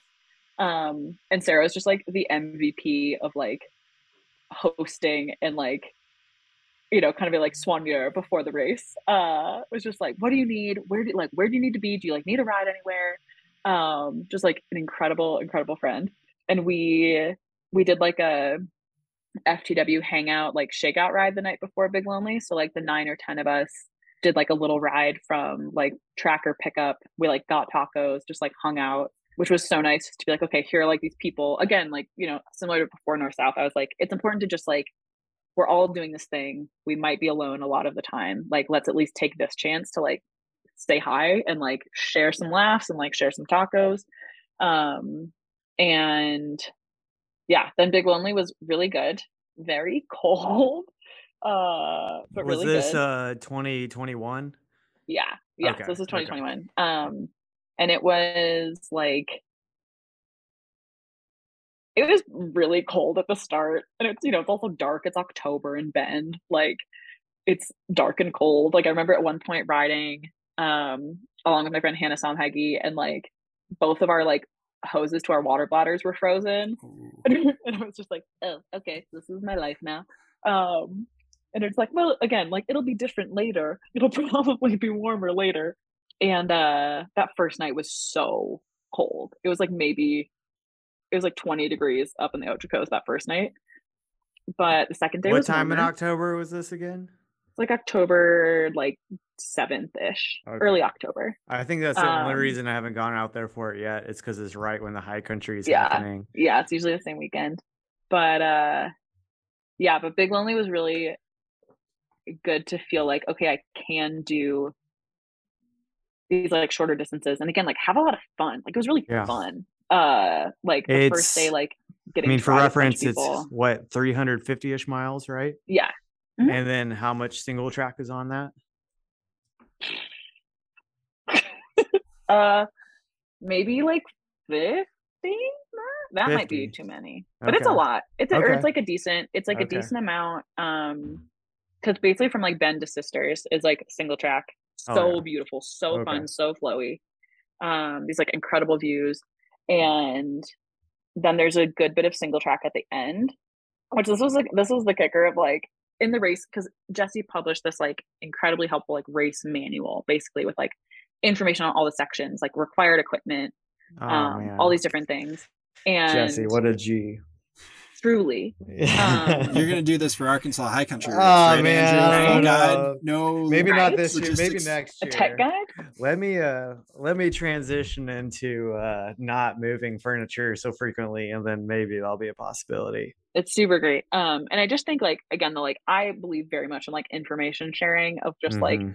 whatever like whatever can make it's like okay it is such a luxury to like have the time to like get all these details together and so like why not share that information and so like jesse does such a great job of like making that really easy and um with the race manual but the best part of the race manual is that it t- says that the last 40 miles are downhill um Mm, okay, okay. and you look at the profile and you zoom in on ride with gps and you're like Like, are you sure? that, Do looks you- downhill Do it you truly downhill. mean it? Do you truly know, mean it, Jesse? but then you're on it and you're like, why am I walking up this right now? I'm going up a um, hill right now, dude. I hate you. Yeah, there's definitely there's like a point. I'm literally day of Big pushing my bike up a hill right now. This is the opposite of downhill. It was like loose. It was like loose lava rock, and I was so tired. And I just like had this moment where I was like, because it's all these like, they're not moraines because it's lava, but I like don't know about volcanoes, and so it's just these like weird like jumbled messes of like volcano rock. Fair. and you're like going up and down them. And I had this moment of like being so mad at how slow I was going. I just like laid down on the ground and I was like fuming for like three and a half seconds. And I was like, okay, well, you're not getting closer. And so then she Yeah, you yeah. have to get up. Yeah. Okay, so this Okay. is, I mean, 350-ish miles. How did that one go for you? What was your your placement on it? Your time? Um, I was the fourth woman uh behind uh Jamie Lusk, behind Lauren Brownlee, Hannah Somhaggy, and Jamie Lusk. Okay. Um, and I don't know what I was overall, but I think it was like 67 hours okay. um That's a big effort. to finish. And and like again, because I had this moment because I was like, oh, last 40 miles downhill. And I was like, I might finish before sunset. Yeah. Uh as I'm like cruising down, and then it's like golden light, and I'm like on this like rolly terrain, and I'm like, I might do it. So it was getting faster. And then Jesse rides up because he had like seen my dot and he was like, Oh, I like saw your dot. And I just wanted to be like, Jesse, not now. I'm really excited to see you, but like I, I just and I didn't realize like how far it was from like the trailhead, like actually into town, of course. And I'm like Yeah. finishing. He found some dark, beautiful cutoff right there. I know. I was like, this could be fine. But no, it's like, okay, let's get into town, past these like horse pastures. And uh and I finished like in the dark. It was starting to snow. Uh Sarah and Jesse met me at the top. Sarah had like a giant puffy and whiskey, and I was like, "Thank you so much." Because it's like basically an overlook of Bend, right? You're like, up Yeah, you finish up Yeah. Pilot Butte, so it's just like up Okay. this goofy nugget, a butte, I guess. Um, Super cool. yeah, yeah, it was really rad. It was really, really rad. So when you go into these races, I guess like what is kind of your like competitive mindset? Because clearly like community minded, but at the same time I also feel like you're there like pushing yourself. And I guess I can't get a Mhm. gauge on are you like showing up and you're like, I'm trying to win these things, or is it I'm trying to like do the best I can? Like what does that sort of look like? Yeah. Yeah. Um, I always want to finish feeling really full. Like I want to feel, I want to finish feeling like, I don't know, like so much to me, so much of the beauty to me of these races and of these efforts is like using your body to its fullest potential. And that feels so important and like just such a like magnificent luxury and also like a way to like honor this like body I get to inhabit. And so mm. that to me is like the biggest motivation is like how can I finish like really using this machine to its potential? Like how can I take care of this body uh to like get me to the finish line faster? And so I'd say like I am competitive. Like I definitely like I don't know, like during North South, I was like looking at the tracker and I was like, where is everybody? Um but uh it's also like I also recognize that like there are limitations to how fast I can go. Um and so yeah, it's like wanting to do the best for me, but also like like I will always take the time to have the conversation and like share the beta or whatever. Um because like more important to me is like growing the sport and like having people feel welcome and like having those interactions because like that's why we do it. I was like, I can go ride. Like that's why I do like the shorter races at like gravel races. Like like I did like the 75 instead of like the 150 at Gravel Worlds because it's like, yeah, I can I can go ride 150 miles by myself some other time. But like I want to ride the 70 because then I can hang out with all my friends after. Yeah. um, yeah.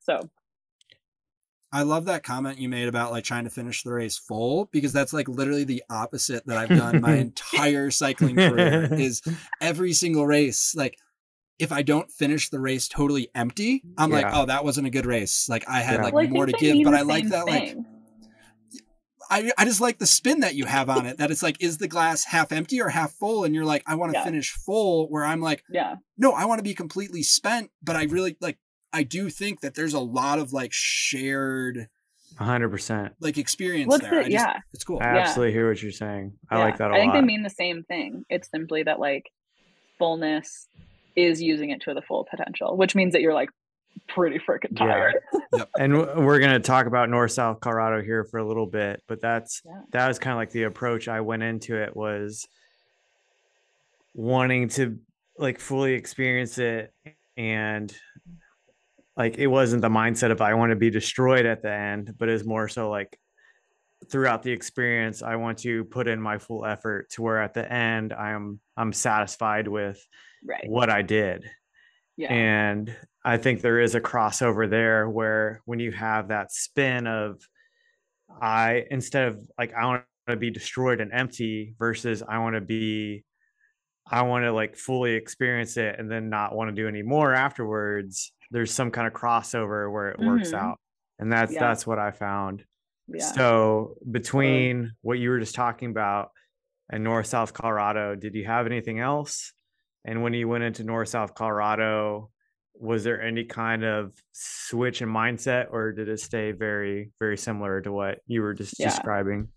Yeah um i didn't do any other bike packing races between. I did a bunch of gravel parties uh like mid south and grinduro. Uh-huh. Um which grinduro? You you've mentioned grinduro because i know they have a lot of them and yeah. where does it shift where it is in california or is it always like shasta um, it historically has been in Quincy, but okay. uh, now is at Shasta. Okay. So yeah, this was the first okay. year at that. So Shasta. it did shift. Okay. Mm-hmm. Good to know. Yeah. Okay. Yeah. Yeah. I just did a ton of goofy rides this spring. Um, a lot of like long road slash mountain rides. Yeah. Mountain bike rides. Um, and what does that look yeah, like for you? Like, because people will be curious about that. What is a long? what is a long ride for you? There you know? just some like again just like feeling full. Like it's like okay how much daylight is there? How much like the first long ride was like trying to ride because it was like march. So it was like okay i want to like get to like the snow line of the mm-hmm. canyons. Like that's as far up as you can go because there's still yeah. snow. Um so you know that was like 70 but always a ton of elevation like riding out of salt lake. And then did a lot of like would do like some road miles, like always on a gravel bike, but do like some road miles for like half the ride and then like switch bikes and do like a long mountain bike ride in like the afternoon. Um, and just like keeping it really fun. Um, and yeah, a lot of just like play. So jumping into North to South Colorado, one of the questions I had is like, how do you? There's like so many different bike packing races out there. Like, how do you choose like what you're going to do? Like, what does your calendar look like? What are the things that you're kind of looking for? Where I feel like Big Lonely is like a pretty well known event at this point. It's pretty well established with Jesse and Northwest Collective. Mm-hmm. Where North to South Colorado, we've talked about this before. It's pretty low key. It's like not super well known. So like how do you yeah. like, go about picking these events? I don't even I think I heard about it last year, North South, and I was like, that's kind of goofy and fun. It's just um, like a fucking um, cool route, right? It's just like the yeah. fact that you ride across Colorado from yeah. the north border to the south border. Exactly. Um, and like I have family in Denver, and so it was also like, oh, I get to see them if I do this race. This um, is for um, you, family. Like, yeah, I was like, that's so seriously like oh, during the race, I was like, the faster I finish, the more time I get to hang out with my family. but yeah, I just like I it was a route that interested me, interested me. Um, and like time wise, it worked out. Yeah, it just kind of sounded cool. I understand that. That was that was yeah. my appeal. That was my yeah. only race of the year, and it's because it sounded very cool and that was like a big draw to it was like oh i've never been to these places and like i get to and now i get to go see them. And yes like leading up to the race i was like sending a bunch of friends who like had lived in various parts of colorado. I was like have you ever been on these roads? Um like I have a friend who lived in Cañon City for a year so i was yeah. like have you have you been here? And she's like, out of oh, curiosity what were they saying? Were they like oh yeah totally or were they like no i'm not sure? Some one of my friends was like just confirmed that like yes there was a a you know mercantile at like Lake George or whatever. And there's then, a place uh, that exists there. Yes, I can. There's confirm. a place that exists if you got there before 2 p.m. yeah. Um, but uh, but yeah, it was good to just have like insight and um, my friend Janie Hayes had ridden like half the route because she was planning on racing, and so um was able to like chat with her and get like a ton of beta on just like those sections and um because she came back again, and she was like you know what i need a mountain bike right yeah exactly yeah so she rode she did like i think like two days of one day of i can't remember if it was one or two of each but like did a day on a gravel bike or two days on a gravel bike yeah. and then like her second trip out was like came back with her hardtail and i was like well and brown divert because i love it yeah. so we'll see if that's wrong yeah. um but uh yeah, so it was really just like going off her info and like at her recommendation, like changed to a smaller chain ring, like went to a 36, which is the smallest I could put on my cranks. Um and uh that was correct. Um yeah, I agree with that. Yeah. Especially loaded down. yeah. Oh my god. I'm just like, yeah, I think I'm retiring my 40T, my 40 tooth chain ring. Yeah, no, yeah, you don't need that. From the young days. Um yeah yeah, I don't know if I answered your question at all, but I just rambled for a while. No, no, no, that's great. So I at some at some point along the way, you had to realize I am leading the field for the women, you know. Did that It was very confusing. Did that okay, yeah. So first let's dive into that. It was confusing. Why was it confusing? Well, so because starting out I was like riding with like was riding with like Olivia and Marie and then a few other folks at the start.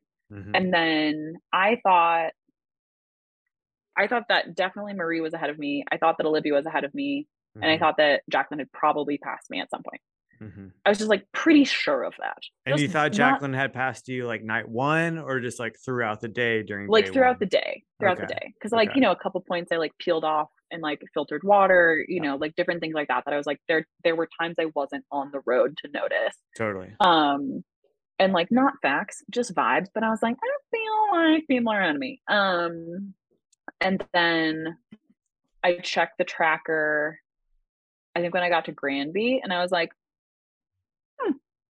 uh curious um and then that kind of spurred me also because i was like i don't super want to sleep anywhere here um and yeah. so i made it to fraser the first do you remember night. when you were in granby like what time of day that was late it was yeah. late. like i didn't get to fraser until like 2 or 2.30 when did you stop in granby midnight and you're hitting up which place did you hit freaking come and go. Oh yeah, okay, yeah, that's where I and was like too. being like a cla- like, I don't know, I'm like pretty extroverted and also maybe being Midwestern. So I was Uh-huh. like chatting up the cashier. I was like, oh, have you like seen anybody else who like looked Yeah, like me? yeah. You know, coming in here?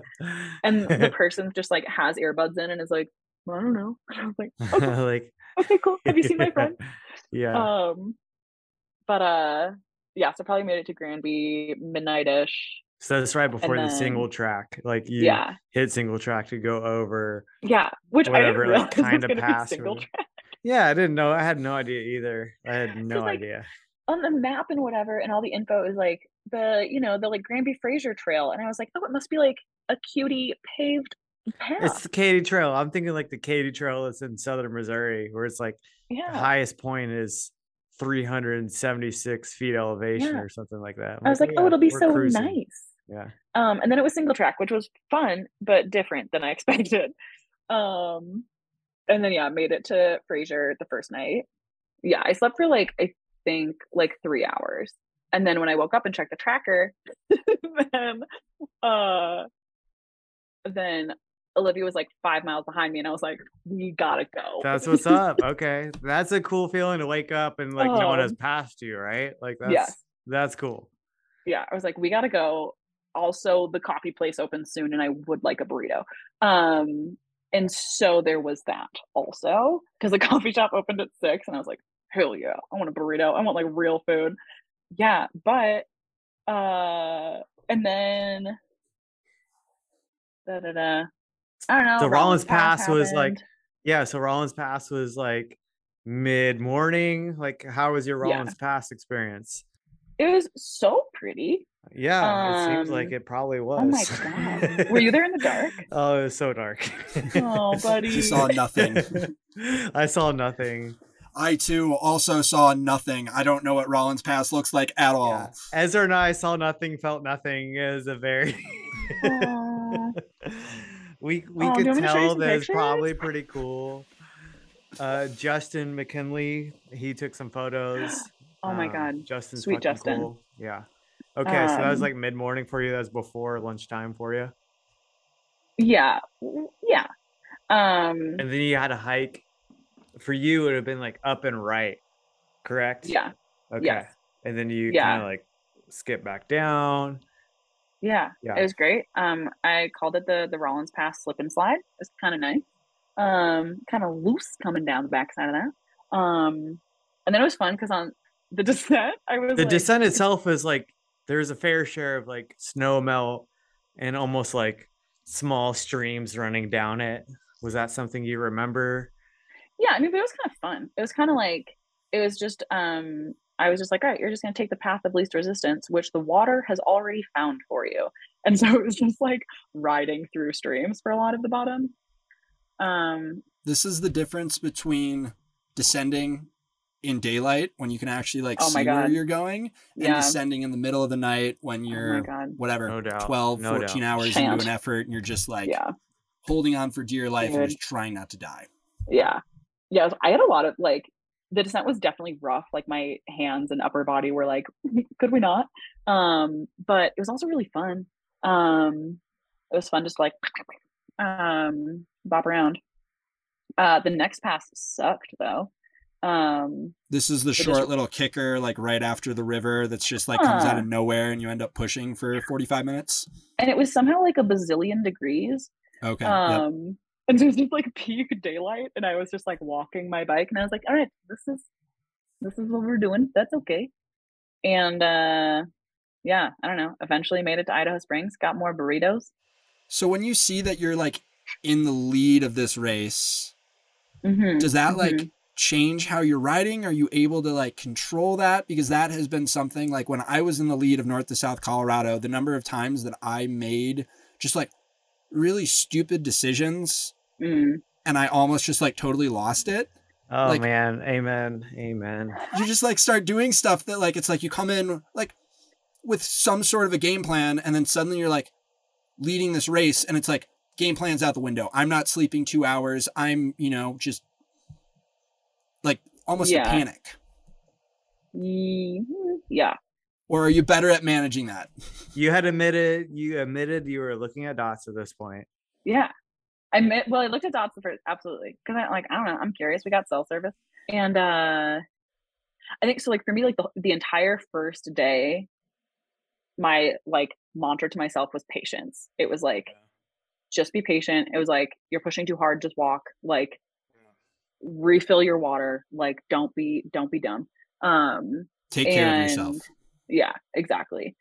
Like I have like written on my stem cap like like take care of your body, take care of your bike because it's just like that is it's very simple. Um and uh yeah, so like that was my mo- like motto the whole first day and then the second day was like really slow just like terrain wise was really slow between like Rollins and the short pass after um and had like you know kind of a slow time like getting through Idaho Springs because it's just like a weird time portal Trap, right? Um, yeah, no doubt. total trap Yeah. um but I did get burritos so it was a win. At the gas station, Um, gas station burritos. no I got me- like burritos from the Mexican restaurant Which one? I don't know the answer to that question Okay. Okay. Nice. Andrew's went- just planning for his return next year. He wants to know all the spots. Like he's Man, I he's swear, planning, next next year I'm not gonna be fucking moving furniture and I can go faster. It's gonna be so good.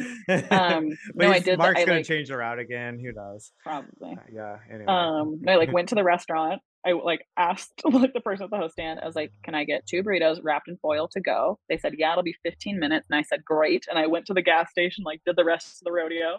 Damn. Um, what was the rodeo at the gas and got my station? Oh, well, the usual, you know, being a A little. A lot of people don't know what the usual is. okay the usual for me you walk in no the usual first step one get rid of your trash step two establish how much empty water how much water capacity i have Okay. uh step three enter the gas station uh and then you're just like a little uh it's kind of like being a raccoon in a trash bin um and you're just like what sounds good? You know usually get depending on the temperature either getting like a sweet chewy thing or a salty crunchy thing or a chocolate thing depends on the temp a red bull perhaps um yeah pack it on the bike and be on your way. Maybe Okay. a pop tart So there's nothing burritos. Maybe this is the answer to that question or this question, but there's nothing that you like crave when you're like approaching a resupply that you're just like so excited about this one item. None of that.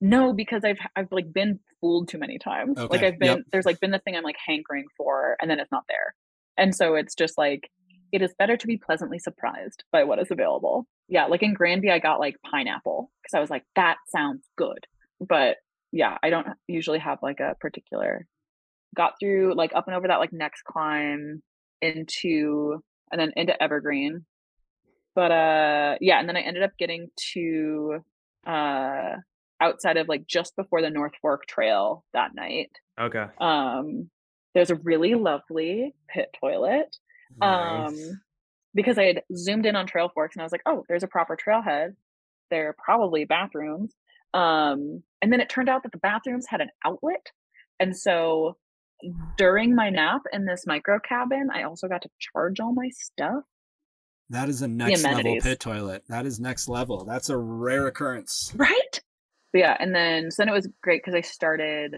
the next day with the north fork trail and got did that like mostly in the dark and then the sun rose like just towards the end um just beautiful and i don't know um then some other stuff happened Yeah. Yeah. So No throughout the rest of the course, was there any you're in the lead, any other crazy experiences, any like decisions that we talked Mm. about it a little bit earlier that you're like that was a mistake. I didn't stick with the plan, anything like that Mm. or was it I I'm not going to say smooth sailing, but yeah like you got that Um, lead like so early, like how did those like race Yeah. dynamics play out because Well, it was weird because so the night before I slept in the micro cabin, I was like, uh, I think like a friend had texted me and it had come through of like that like Olivia's tracker wasn't updating, and so then I was like, oh, I don't know where anybody is. Um, and I think I was sitting like sixth overall at one point, and I was like, this is cool. nice. Um, and uh,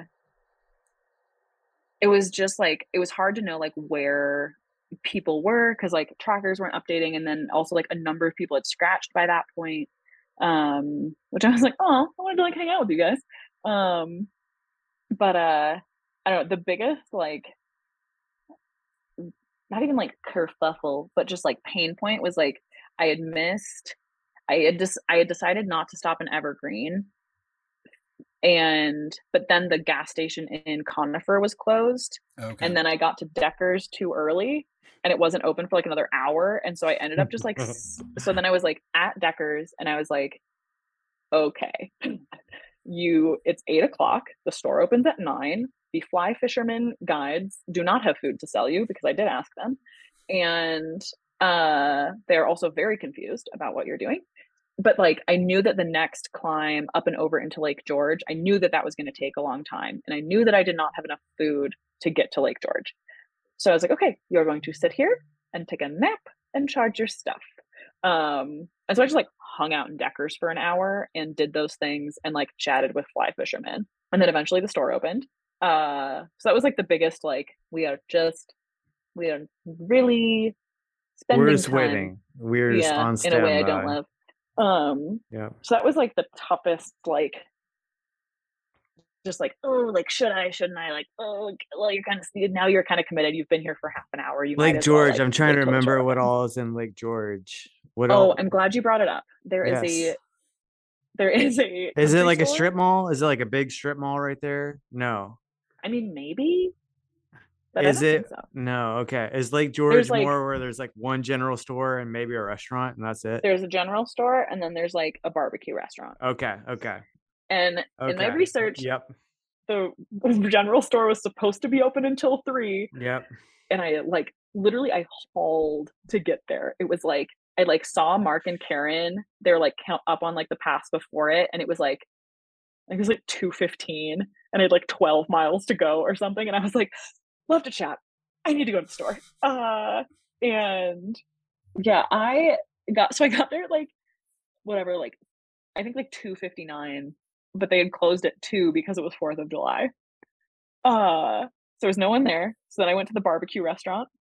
Um, and I am both vegetarian and lactose intolerant. And so they immediately are like, "We hate you. Um, we might have no, the some person lettuce. working was so nice. I literally there might be some up- lettuce for our hamburgers we can Oh give you. Oh my. God. I like look at the menu and I was like, uh, and I go to the the woman working and I said, so I'm vegetarian. And she goes, okay. And I said, so this is gonna be kind of a weird order. And she goes, I figured.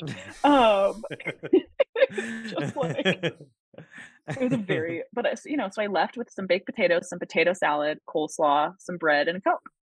Um, not lightweight foods, but um, really delicious. yeah, no doubt. Um, yeah, and then made it to Evergreen Station, which was a little while later, and there ran into Zach, uh, who then we ended up riding together for like most of the next two days. Um, like walk in because I was like blazing past this gas station, and I look and I realized there's like a bike with stuff on it, and I was like, I'd be doing what I'm doing. Um, and I walk in and Zach's like in there charging his stuff, and I was like, "How's it going?" He's like, "Good."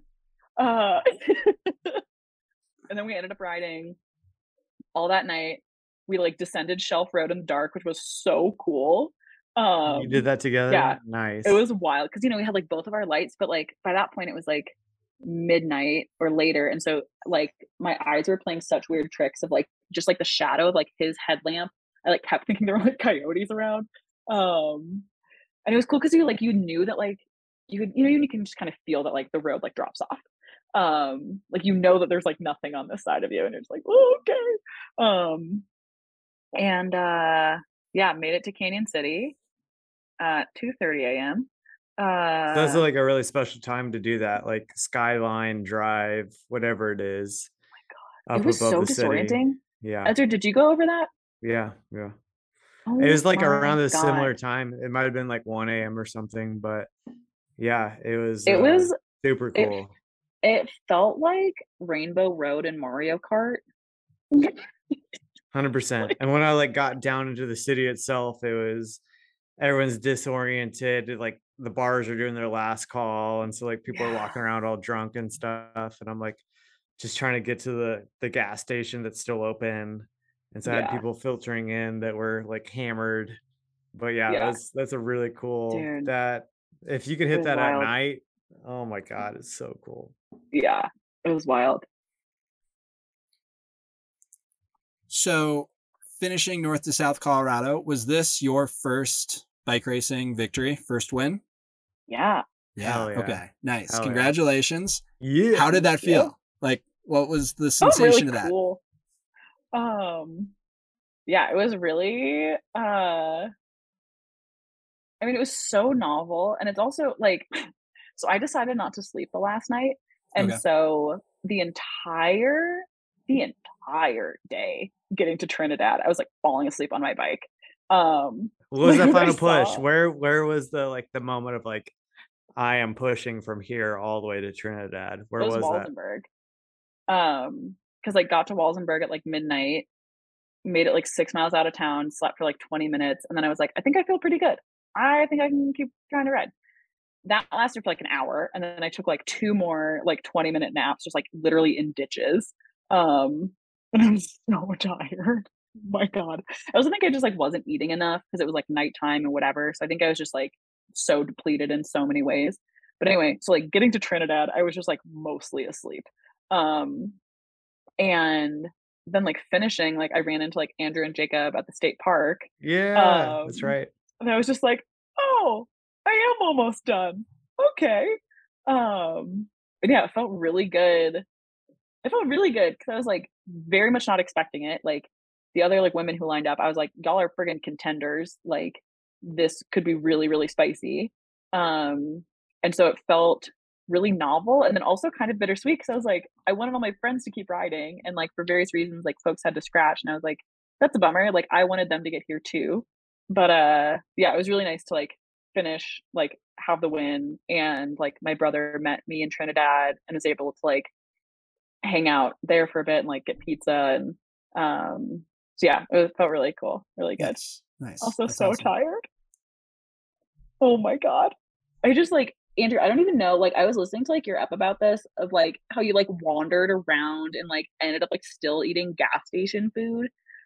Oh, sounds exclusively exhausting. gas station food. Apart from uh, I had Taco Bell in Walsenburg. You you brought up Walsenburg, I think. Um, but like at the end, didn't you like there like wasn't someplace open? Was that the school? Oh my story? gosh. So, um, yeah, I don't think we talked about this in the other podcast, but Randy had this like really baller one up bike stand in front of his Jeep and then like a two bike stand behind his Jeep.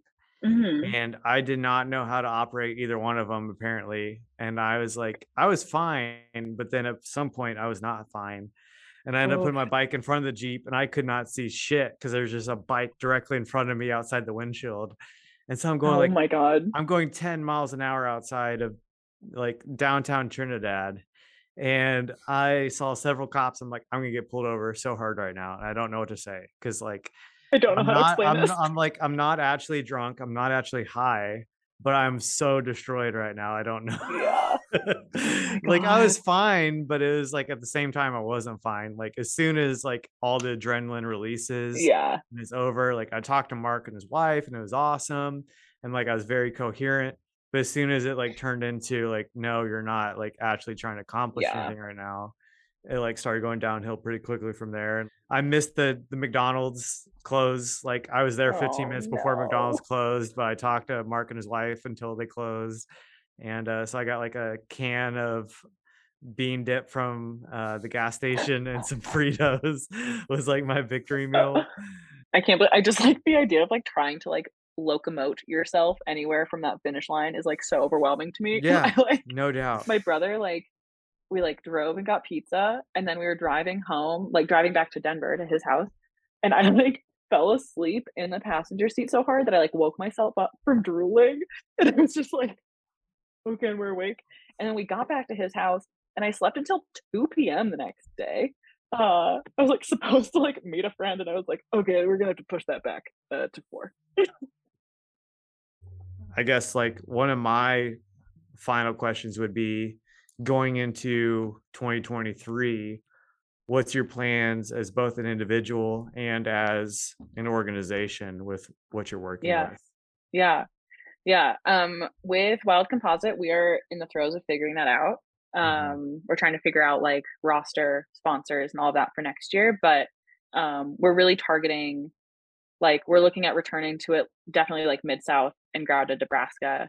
Um, we're looking at going to like more races that are like continuing to like work really heavily with inclusion yeah um and like have that precedent like have that space have that community support um and then solo i like want to do because i'll do like doing Smoke 'n' Fire and then i'm gonna do big lonely again nice um So you're just not slowing down. That's it slows down after october Just keep on stacking up the bike packing races. Just keep on packing them on.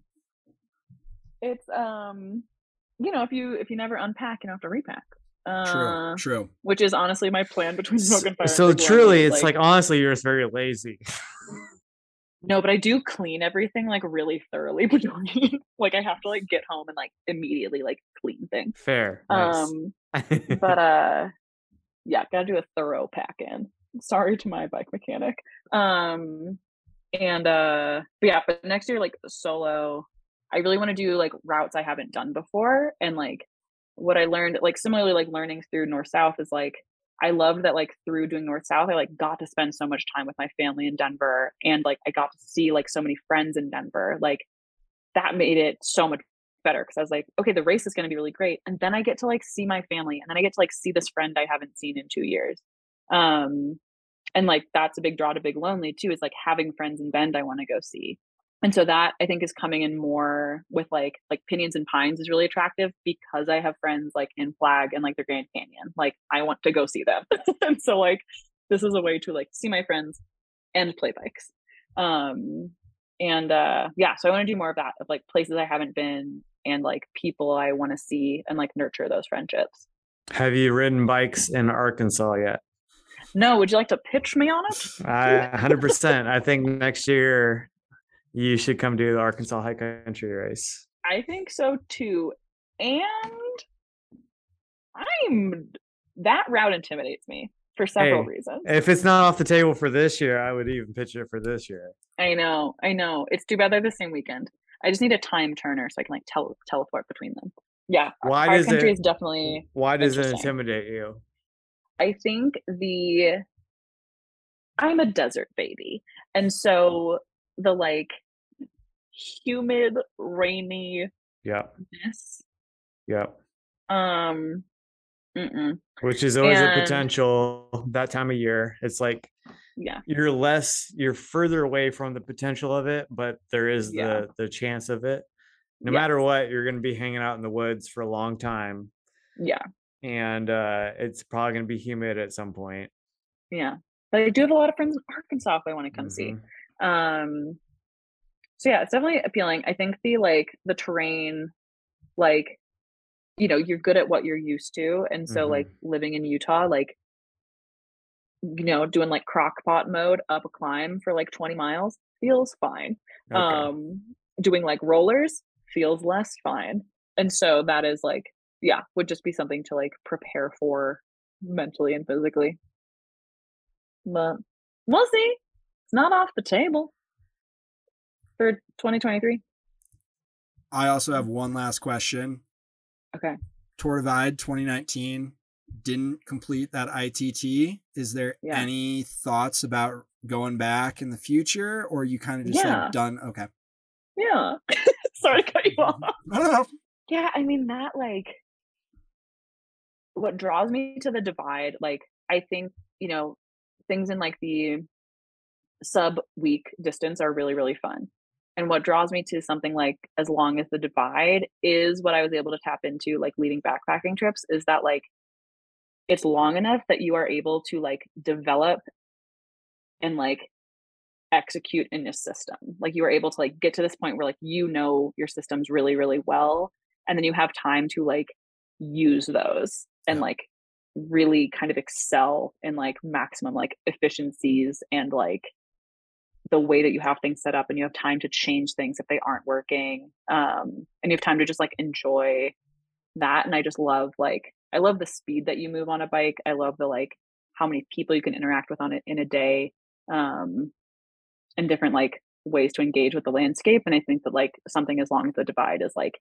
such a cool way to do that yeah it's a very like immersive experience where yeah. with other races you know pinions and pines that's like right. two three days like right. yes you're like immersed in it but yeah. there's also like you don't have time to like settle into it where with the divide the longer exactly. races you very much do so yeah exactly exactly yeah it is very attractive awesome well that's all i've got hannah thanks for doing this this has been great Andrew, thanks for making an appearance on the podcast. I'm sure the listeners love it. It's good to have you back, bud.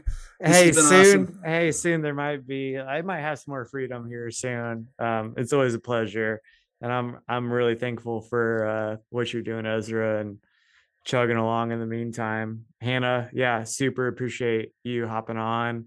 Yeah, um, thanks for your having perspective me. is really cool, and um, yeah, this has been a blast. I've had a good time for sure. Yeah.